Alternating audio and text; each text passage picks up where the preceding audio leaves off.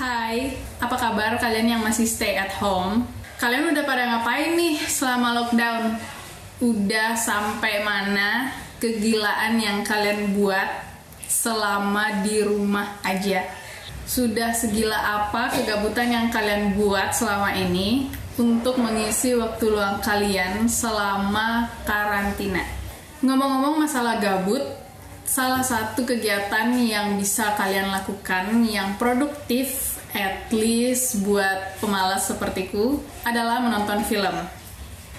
And now I'm going to give you rekomendasi film-film horor yang menarik, yang menurut aku worth it banget untuk kalian tonton. Check it out. Film yang menurut aku berada di posisi pertama adalah The Exorcism of Emily Rose. Film ini bukan diperuntukkan untuk kalian-kalian yang lebih suka jump scare, karena film ini bakal lebih serem kalau kalian tahu backstory-nya, cerita asli di baliknya, dan seberapa banyak logika yang dimasukin ke film ini yang bikin kalian kayak, oh my god, apakah mungkin?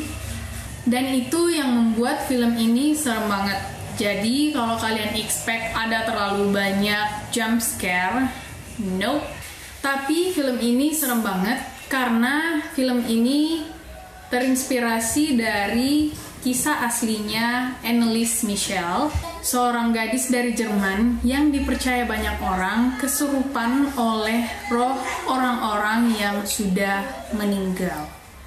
Yang kedua ada A Quiet Place. Film ini menceritakan satu keluarga yang mencoba melawan krisis karena makhluk-makhluk yang tidak bisa melihat tapi bisa mendengar.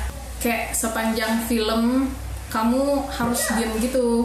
Film ini cocok untuk kalian tonton bersama keluarga karena gak ada scene-scene yang aneh-aneh, jadi aman. Selanjutnya ada Bird Box, film yang masih setipe dengan A Quiet Place, tapi tak sama. Di film ini makhluknya nggak boleh dilihat, skill acting pemeran utamanya nggak perlu dipertanyakan lagi, dan di sepanjang film ini dia itu kayak survive, semacam skenario akhir zaman tanpa menggunakan matanya. Jadi bikin penontonnya tuh super-super deg-degan. Selanjutnya ada film Us. Aku nggak mau jelasin sama sekali karena salah satu poin untuk menikmati film ini adalah dengan mengira-ngira.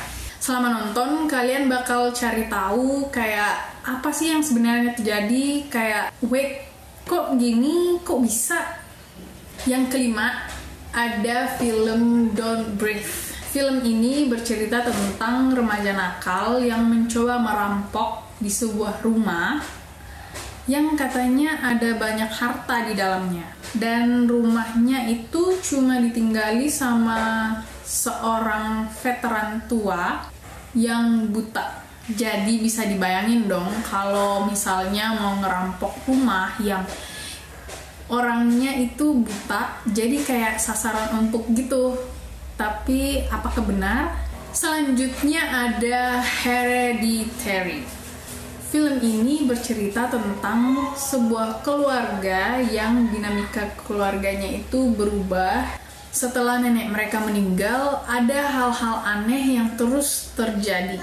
Aku nggak mau spoiler sama sekali, jadi kalian tonton aja. This is really good one, jadi harus banget kalian tonton. Aku yakin film ini bakal bikin kalian menganga berkali-kali, jadi tonton aja.